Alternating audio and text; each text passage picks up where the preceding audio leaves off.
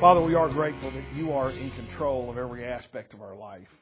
And even as we heard Dr. Carney mention this morning, even when the world around us seems to be falling apart or is full of storms, you're already not only working where we are, but you're already working where we're going. And you're preparing us to reach that place. Thank you, Father, that you not only are powerful, but that you love us. So, Lord, as we look at Elijah and we talk about what happens in our life when we become tired and afraid, Lord, I pray that you will just add on to what we've already heard from our pastor. That you are in control. You do love us. Everything's going to be okay.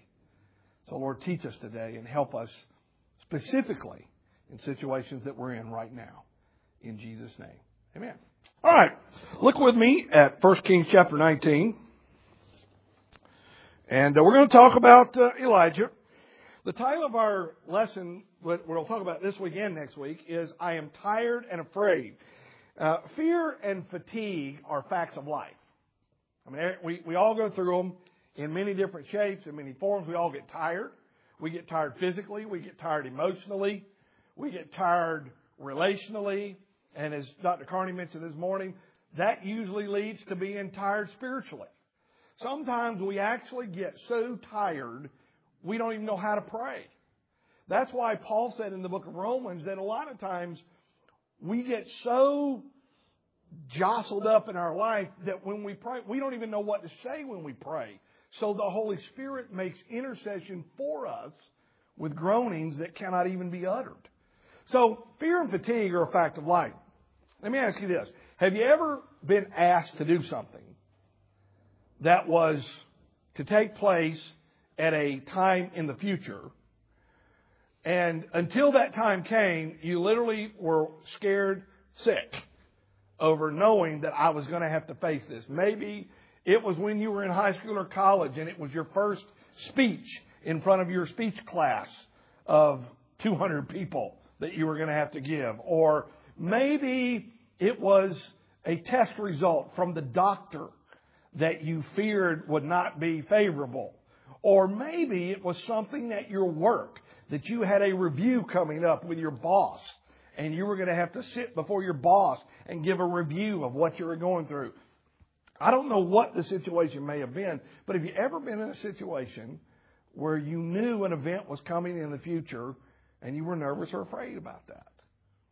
Well, if you haven't been there, you will be, unless you crawl in a hole somewhere and never come out. We all face those. Everybody does. And so Elijah was in a situation like that. But I want you to notice at the beginning of Elijah's story, he had a situation like that that he was going to have to confront, but it doesn't appear that there was any fear or fatigue when this took place. The point being, I don't think Elijah was always like this. I think Elijah was a very strong, a very bold, a very trusting man with God. So let me show you this. Look at chapter 19, 1 King, verse 1. Now Ahab told Jezebel everything Elijah had done and how he had killed all the prophets with the sword. Okay, I'm going to stop right there and we're going to talk about the first part of our lesson today. And that's the part of the common denominator of difficult tasks and situations that come into all of our lives. I believe that Elijah had a very difficult situation to come into his life that did not create fear. I think he faced it and actually did a pretty good job. So let's look at this situation in his life. Turn with me back to 1 Kings chapter 16 and let me show you the first part of this situation in Ahab's life. Um, 1 Kings chapter 16, verse number 29. Let's take, yes sir.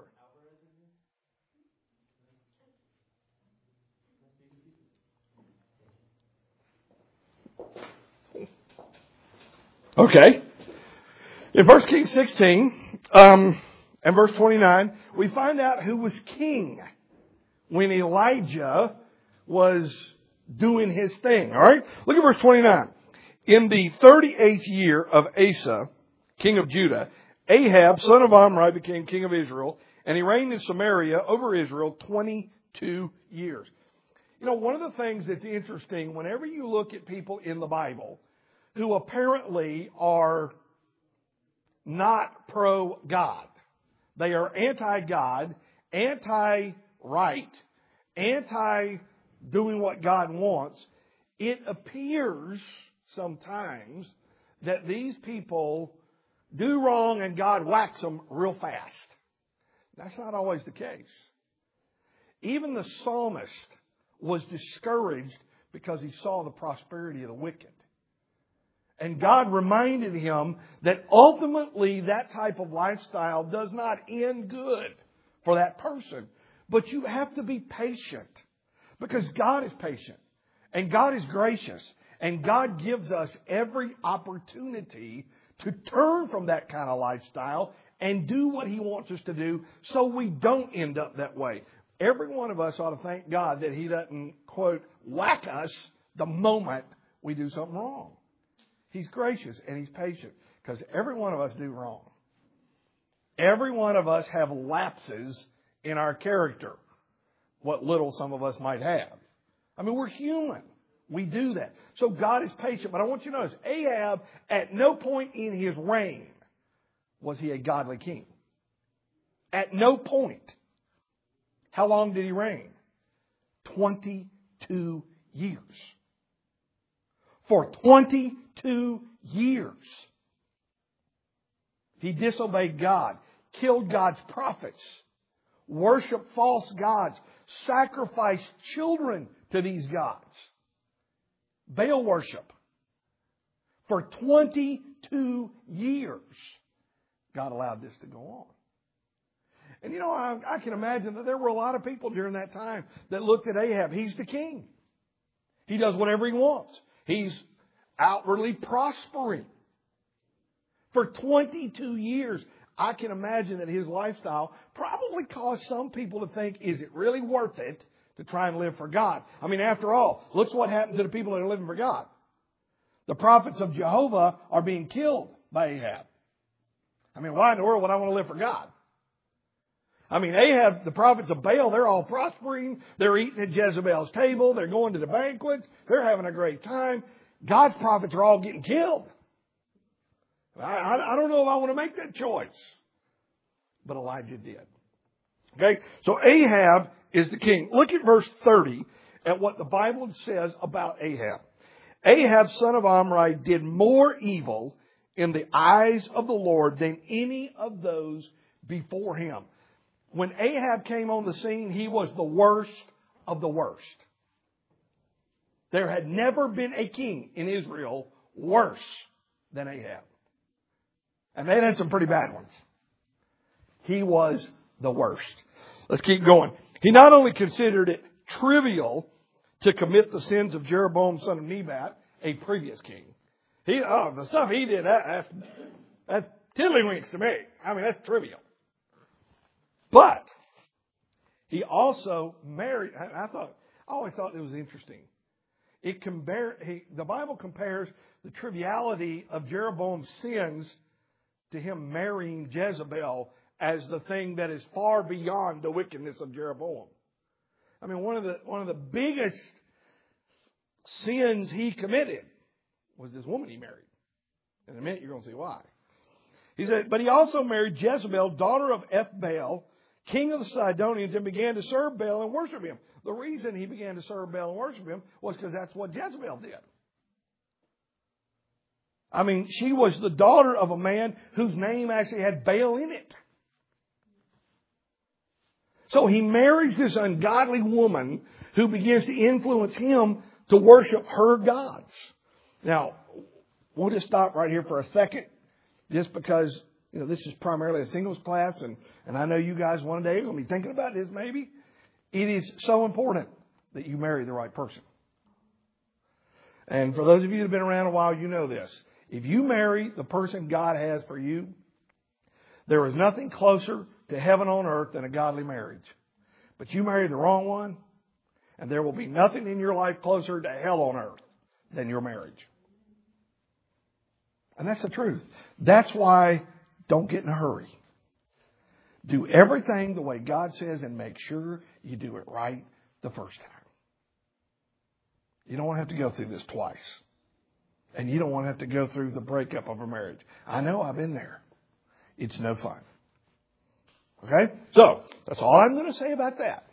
Avoid the Jezebels or the Mr. Jezebels, ladies. Okay?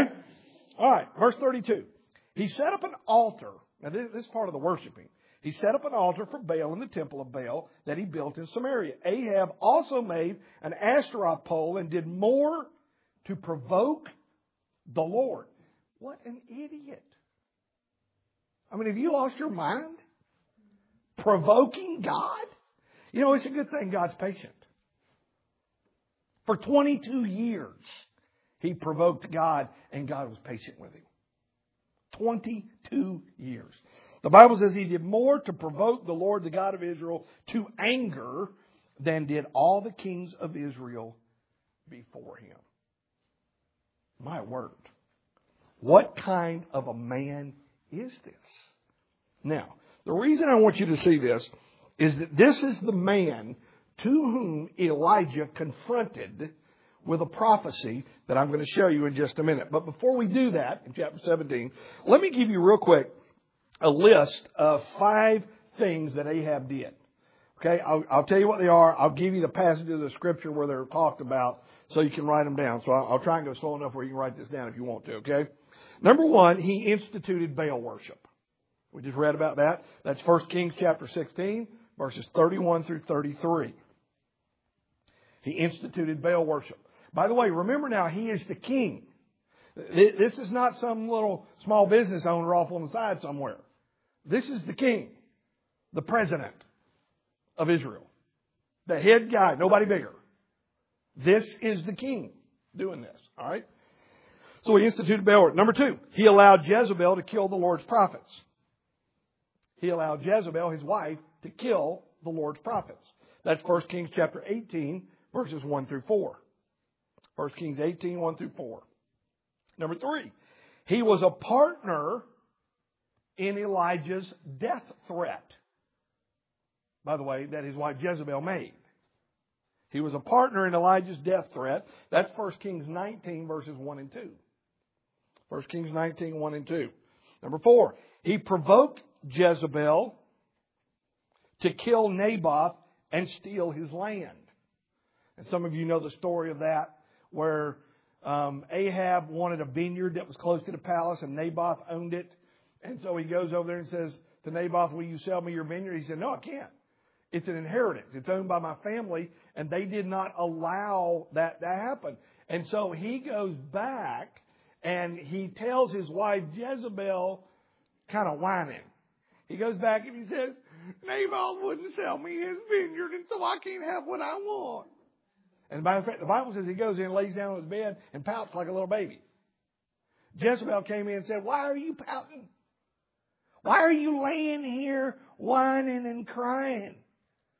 Well, because Naboth won't sell me his vineyard, and I can't have that vineyard that I want, and I really, really want that vineyard. Jezebel said, Get up off your bed. In the modern day vernacular, she said, You big wimp, get up. I'll get that vineyard for you. You mean coward. So you know what she did? She worked out a plot, had Naboth killed, came back and said, Honey pie, I got your vineyard for you. But she committed murder. Naboth died. Elijah knew about all that, but Ahab was a partner in all that. Okay? And by the way, that takes place in 1 Kings chapter 21. The whole chapter tells that story. All right? And then finally, number five, he was evil and was provoked by Jezebel.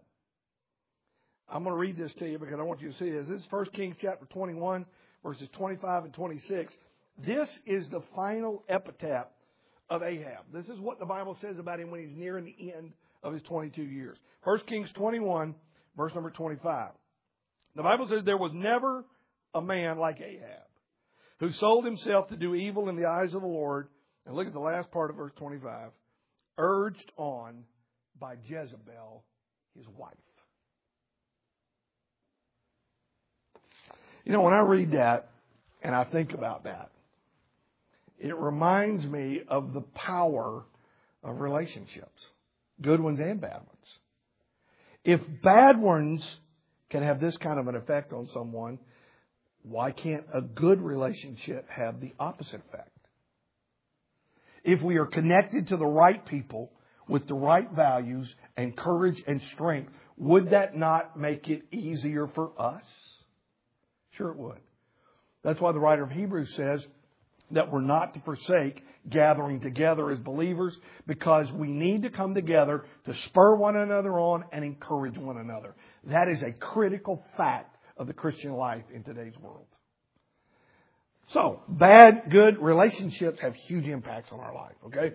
So, those are the things that Ahab did. That, this is the guy that Elijah has to face. Now go back to 1 Kings chapter 17. And Elijah is going to have to deliver a very difficult message. This is where we come to that idea I mentioned to you earlier. Did you ever have something you had to do in the future that until it came, you were kind of nervous or afraid about it? Well, I believe Elijah probably had that because in 1 Kings 17, the Bible says, Now Elijah the Tishbite from Tishbe in Gilead said to Ahab, As the Lord the God of Israel lives whom I serve, there will be neither dew nor rain in the next few years except at my word. Evidently, God told Elijah, I want you to go and meet with Ahab. And here's what I want you to tell him. I want you to tell him, basically because of your wickedness, it is not going to rain around here for three years unless I, Elijah, say it is. Now remember who he's going to tell this to. Remember who Elijah represents. Okay? Let, us stop and think about this for a minute. We need to relate this to reality, not just a Bible story that you heard in Sunday school. Elijah is one of the Lord's prophets, one of the main ones. What has been happening to the Lord's prophets?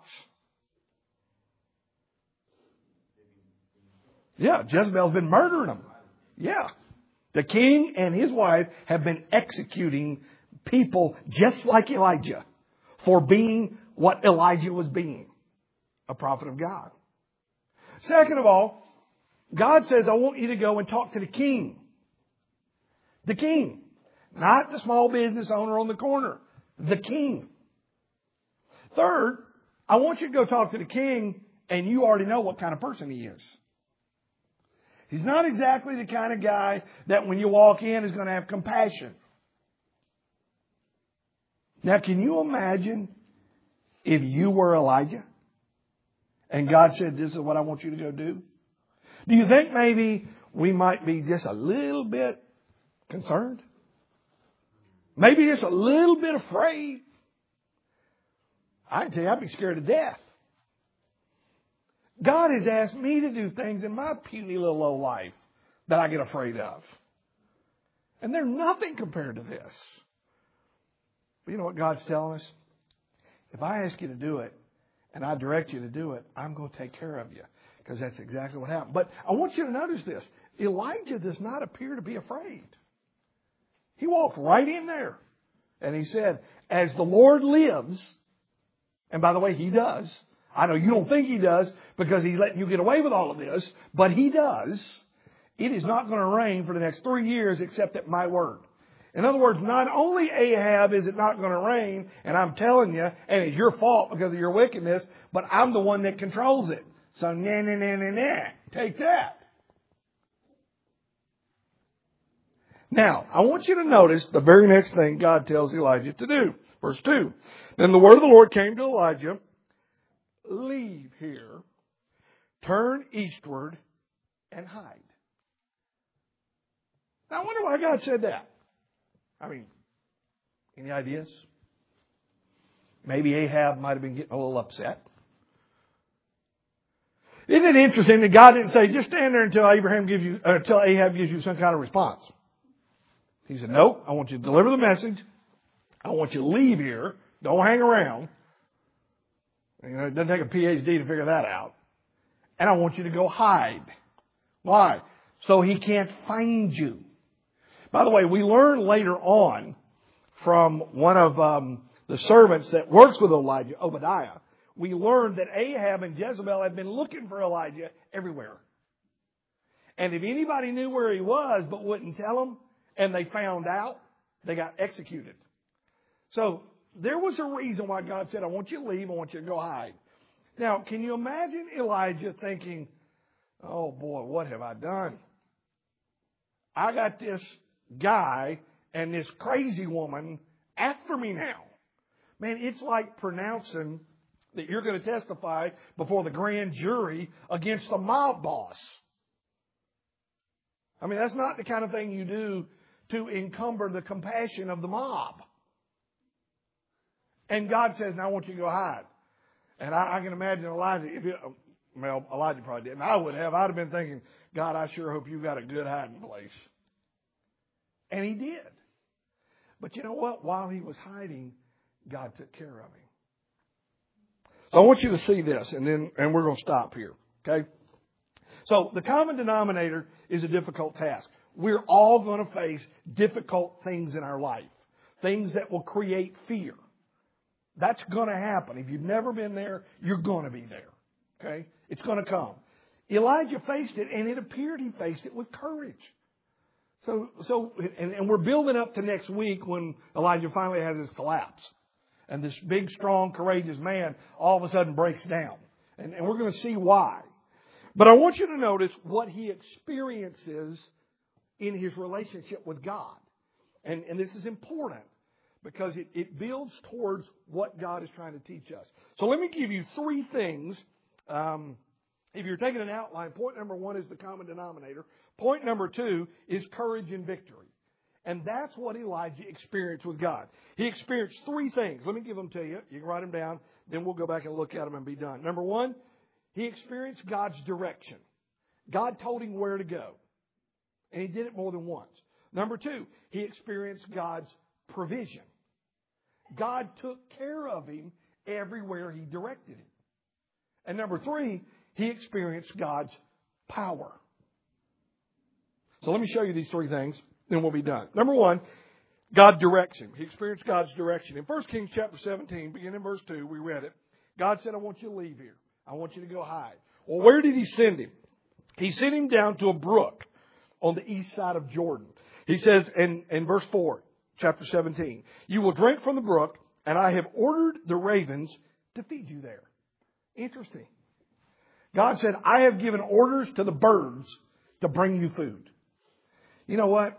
If God can use a donkey to rebuke a prophet, and God can use birds to feed a prophet, the truth is he really doesn't need us. He really doesn't. But you know the great part about it is? But he wants to use us. He doesn't have to. He doesn't need us. The animals obey him a lot better than we do. People think that donkeys are stubborn. Probably not as much as a man. That's why he chose the donkey to talk to the prophet and not a man. Sometimes we can be a whole lot more stubborn than the donkeys. Okay? So God doesn't need us, but He wants to use us. That's a privilege. So He, he says, I'm going to take care of you. And, and by the way, He did. He took care of him. But notice what happened in verse number 7, chapter 17. Sometime later, the brook dried up.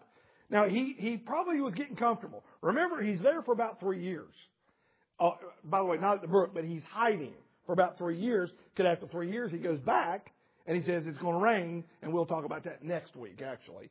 But he, he's going to be gone for about three years. How long he was at the brook, not sure, but he was there a while, long enough to probably get comfortable. I mean, nice brook, here's the water, the birds are bringing me food every day. You don't find him complaining about it. Then all of a sudden one day he wakes up, the brook's dried up. Oh no, God, now what? I thought this is where you wanted me to be. I thought I was where you led me. I thought this is where you want me to stay. God said, no, it's time to move on. That's why the brook dried up. And you know God's going to do that in your life and mine? God will lead us to places in our life, whether it's a job, whether it's a relationship, whether it's a physical locality, whether it's a type of a ministry. God will lead us to a place in our life, and when He's done with us there and ready for us to move on, the brook dries up. You know why? Because if the brook never dries up, we never want to leave. So the brook dries up, so we'll be willing to leave. Because God needs us to go somewhere else. There's something else I want to use you to do. By the way, He's never going to lead us or use us to do anything that's going to be terrible. It's going to be just as good or better. But you know, it's hard for us to see that sometimes. So He has to dry the brook up, so we'll move. So He dries the brook up. What did He do? Look at verse 8. Then the word of the Lord came to him. By the way, anytime the brook dries up, God's going to show up and He'll show us what to do. The word of the Lord came to him. He said, I want you to go to Zarephath of Sidon and stay there. All right, well, now I know where to go. He says, I, um, he said, I've commanded a widow in that place to supply you with food. So he went to Zarephath, and when he came to the town gate, a widow was there gathering sticks. He called to her and asked, Would you bring me a little water in a jar so that I can have a drink? And as she was going to get it, he called, And bring me, please, a piece of bread. As surely as the Lord your God lives, she replied, I don't have any bread only a handful of flour in a jar and a little oil in a jug. I'm gathering a few sticks. I'm going to take them home, make a meal for myself and my son so that we can eat and die. And then verse 13, Elijah said, Don't be afraid. Now, I wish we had time to go through all this, and we don't. But God led him to a woman. And by the way, God's provision is not always the obvious, and it's not always the easiest. But it's always a way where there will be no question but that God did it. And after all, that's what he wants to, to happen. He wants to get the glory and the credit, not us. So he's always going to do things in a way that we can't take credit, and everybody knows God did it. And that's what he does with the widow. And you know the story. She decided to put God and his word first. That's why Elijah said, I want you to make, go, you're going to have enough flour, you're going to have enough oil. However, before you make something for you and your son, I want you to make something for me first. You know why? That is a picture of putting God first, and then He takes care of us. And so she did, and the Bible says that the flour and the oil never ran out until the drought was over. God took care of them. So he saw the provision. And then finally, he saw God's power. And this is 1 Kings chapter 17, verses 19 through 24. And this is the story of when the widow's son died. And remember, the widow was a little bit like Mary Martha when Lazarus died. Why have you come here? The widow said. What have I done that you've caused my son to die? And it was not to hurt her. It was so God could get credit and glory. So you know what Elijah did? Bring me your son. God empowered Elijah to bring that boy back to life. And I want you to look with me at chapter 17 and verse 24. Then the woman said to Elijah, Now I know. That's what God wanted to happen. He wanted this woman to know it was the God of Israel who was taking care of you. Now I know that you're a man of God and the word of the Lord from your mouth is the truth. There's another passage of Scripture I want to read to you real quick. In chapter 18, verse number 46, the Bible makes this statement about Elijah. The power of the Lord came upon Elijah.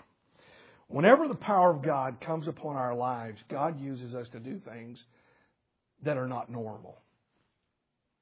Things that cannot be explained except God. And I'm not talking about magic tricks. I'm not talking about raising people to life. I'm not talking about doing mystical things. I'm talking about God using us to do things that a normal human being can't do. For example, giving all that we have to provide for someone in need and then God turning around and providing three times what we just gave when we thought there was no way that could happen. God using you to share the simple story of Jesus with a person who's never heard about him. And that person begin to fall down in tears and say, I want Jesus in my life because of what you just said. No human being can do that. That's the power of God. God using you to give an encouraging word to somebody who you didn't even know was on the verge of suicide, only to find out later that their whole life changed because of what you told them. That's the power of God. The power of God, when it comes upon your life, gives you peace in your heart when you're going through storms that you cannot explain. Those are the things that only God does. Elijah is experiencing all of this. This is a man with the power of God, the provision of God, the direction of God.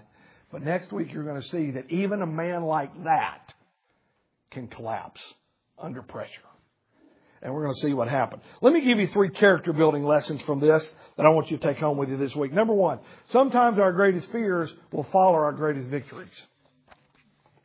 Just when we think we've got life whipped, here comes another one. So be careful. Number two, in times of fear, we have a tendency to forget what we've seen God do in the past.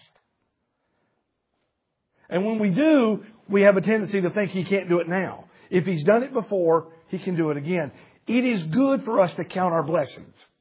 To remember what God had done before. He told the children of Israel that over and over again in the wilderness. Remember what your God did for you when He brought you out of Egypt. When He carried you through the wilderness. When He took you across the river Jordan. Remember what God did because He can still do the same thing. And then number three, there's always, always, always, there will be people and circumstances that will be against us when you try and do what's right. Always. So don't ever think that life is going to be hunky dory and a garden of roses and we never have problems and everybody's going to love us and nobody's ever going to be against us and nobody's ever going to get mad at us and nobody's ever going to talk about us on Facebook or Twitter and everybody's just going to be our friend. The truth is God has blessed us with a lot of friends. And thank God for the friends we have. And that's why we become so important to each other. Because there's a world full of people that are like the Ahabs and the Jezebels who don't understand. And they're not going to be sympathetic. And they're not going to think you're great because you love God. And they are going to make things difficult. But even in the midst of those times, God is still God. Father, thank you for reminding us that we can experience your direction, your provision, and your power. And Lord, even in times, as we'll see next week, of collapse, you still undergird us and take care of us and get us through. And so, Lord, this week, as we potentially face situations and people that will create fear and maybe even fatigue, some of us may be very tired. Lord, I pray for your strength, for your guidance, and for your courage. And may people through our lives this week see Jesus. And it's in His name we pray.